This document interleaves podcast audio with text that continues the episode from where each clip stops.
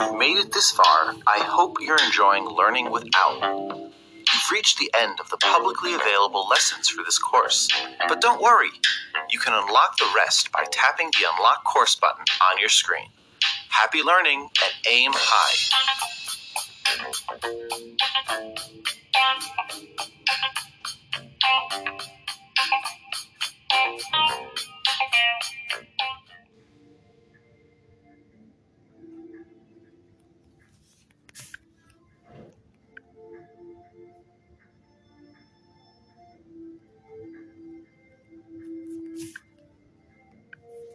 Economist. Same thing. Look, it's dawned on me that I need to know more about money, and I think you're the person to ask. I've got super, I've got a home loan, I've got investments, and literally nobody knows how any of it works. A lot of people know how it works, but there's an idea there.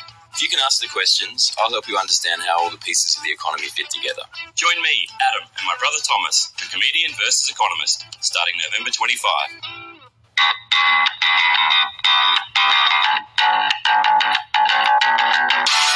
You're listening to Get Started Investing, a production of Equity Mates Media. This 12 part series is everything you need to get started on your investing journey. What's more important than IQ? If you got more than 120 points of IQ, so so the rest is somebody else. You don't need investments, but, but you do need the right temperament. I mean, I buy anything I want, basically, but I can't buy time. Welcome to Get Started Investing, a series of lessons to help you on your investing journey. This is for anyone who wants to start investing but isn't really sure where to start. Our aim is to make the markets accessible for you. My name is Bryce, and as always, I'm joined by my equity buddy Ren. How's it going, bro? It's very good, Bryce. We've made it to episode two, which I'm very happy about. Yes, yes, we have. And what an episode we have in store today. Last episode, we spoke in part about some people using the excuse of not having enough money as a means or a barrier to investing. So, that is why this episode, Ren, is all about some of the tips and tricks we use to save to invest and ways to manage your money so that you can ensure that you can start investing as early as possible without leading that frugal baked beans and white bread life. I was gonna, I was gonna bring that up. You, are, you had a crack at people who are just trying to live their best life and not be working until their retirement age. Yes. But in saying that, even though you don't support their movement, you do do support some of their practices. Absolutely, Yeah, yes. yeah, yeah. But look, I am certainly not one to put everything into investing. I still like to enjoy life. So I think we'll touch on a few ways that any, anyone can do that. You, you have a few uh, money, money chewing up vices, you could say. Such as, no.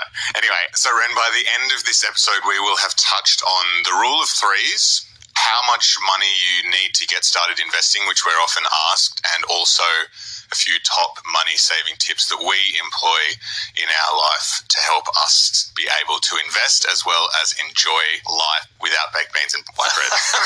Unless we choose to have baked beans or white bread. yes, yeah, yeah, yeah, yes. yeah, yeah.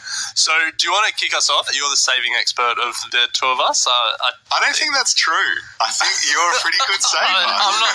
I don't think anyone wants to hear us have this argument. So, whatever. No, I mean, you make it out as if you don't save, but that's not the case at all. You're very good at saving. yeah, but yeah, I'm more just sort of you know fast and loose saver. It just sort of happens.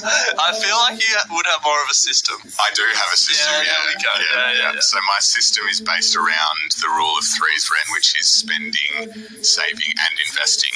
And I think the important thing there to note is that I distinguish between my savings account and also my investing account. And the that is my paycheck comes in, I work out what I need to survive for the week, bills, you know, all that sort of stuff, rent, the major things, Netflix, etc., etc., all of those fixed costs, as well as what I'm going to need for some leisure, you know, still enjoy a few beers and going out for dinner. So, of course, have to factor that in.